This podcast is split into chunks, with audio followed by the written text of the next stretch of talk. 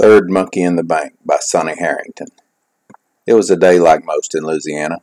Hot, sticky, temps high, hovering around 100 degrees with even higher humidex. Time about 1.30, and I'm due to run my errands. Bank, post office, you know the drill. I pull up in the bank parking lot and check out the cars.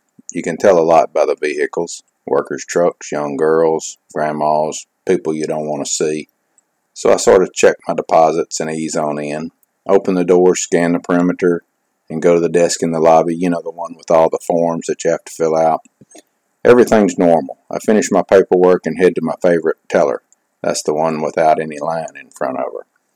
As I walk toward her, a door opens behind me. I do a sweeping glance, and it's a young white male about 5'10, dressed out about two, two and a quarter tops. Walks in.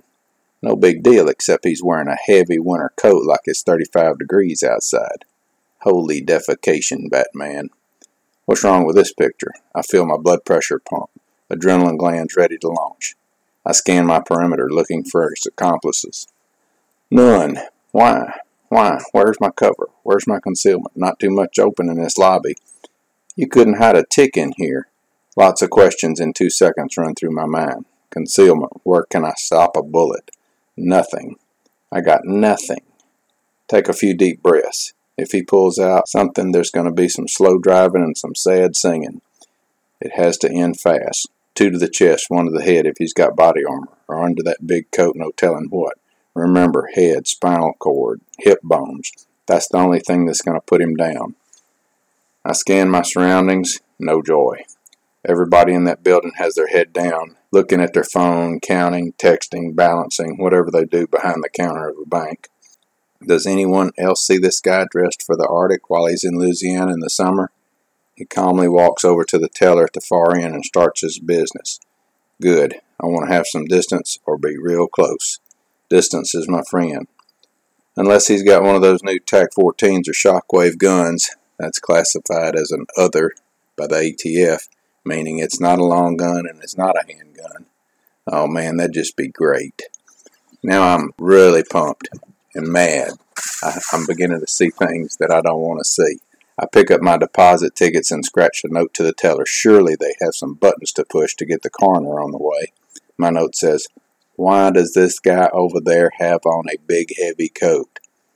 The teller looks at it, my note, and calmly writes on the paper and hands it back to me. It says, because he works in the frozen food department at the grocery store next door. Oh, that's cool.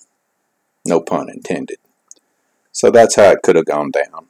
And that's how I start every concealment class. With a little prevention, aka common sense. Park in well lighted areas. Don't shop late at night. Follow or join in with others walking in and out of the building. Watch for that guy standing there waiting with a pile of cigarettes at his, at his feet. Keep your head on a swivel and have a little spring in your step. Body language helps. In traffic, pull up behind a vehicle, not so close that you can't see where the tires meet the pavement. You need enough room to get around them. If you carry your gun in your purse, have your hand on it, because if he snatches your purse, you've armed a criminal. Maybe have some throwdown money, a five wrapped up in some ones. That's cheaper than legal fees. Throw it down and never hand it to him. You walk into a restaurant, look for exits, check for your cover and concealment. If you have to sit with your back to the door, make sure your buddy has their act together and can cover you. But always, always have a plan A and a plan B. Then practice, practice, practice some more. Because, brother, when it's time to fight, you fight like you're the third monkey in the ramp on Noah's Ark, and, brother, it's starting to rain.